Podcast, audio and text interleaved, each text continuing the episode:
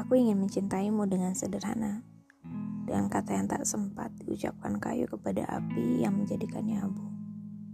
Aku ingin mencintaimu dengan sederhana, dengan isyarat yang tak sempat disampaikan awan kepada hujan yang menjadikannya tiada.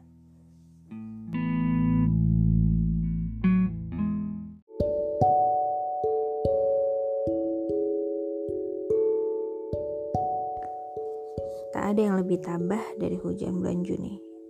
Dirahasiakannya rintik rindunya kepada pohon berbunga itu. Tak ada yang lebih bijak dari hujan bulan Juni. Dihapusnya jejak-jejak kakinya yang ragu-ragu di jalan itu.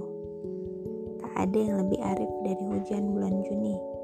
Dibiarkannya yang tak terucapkan diserap akar pohon bunga.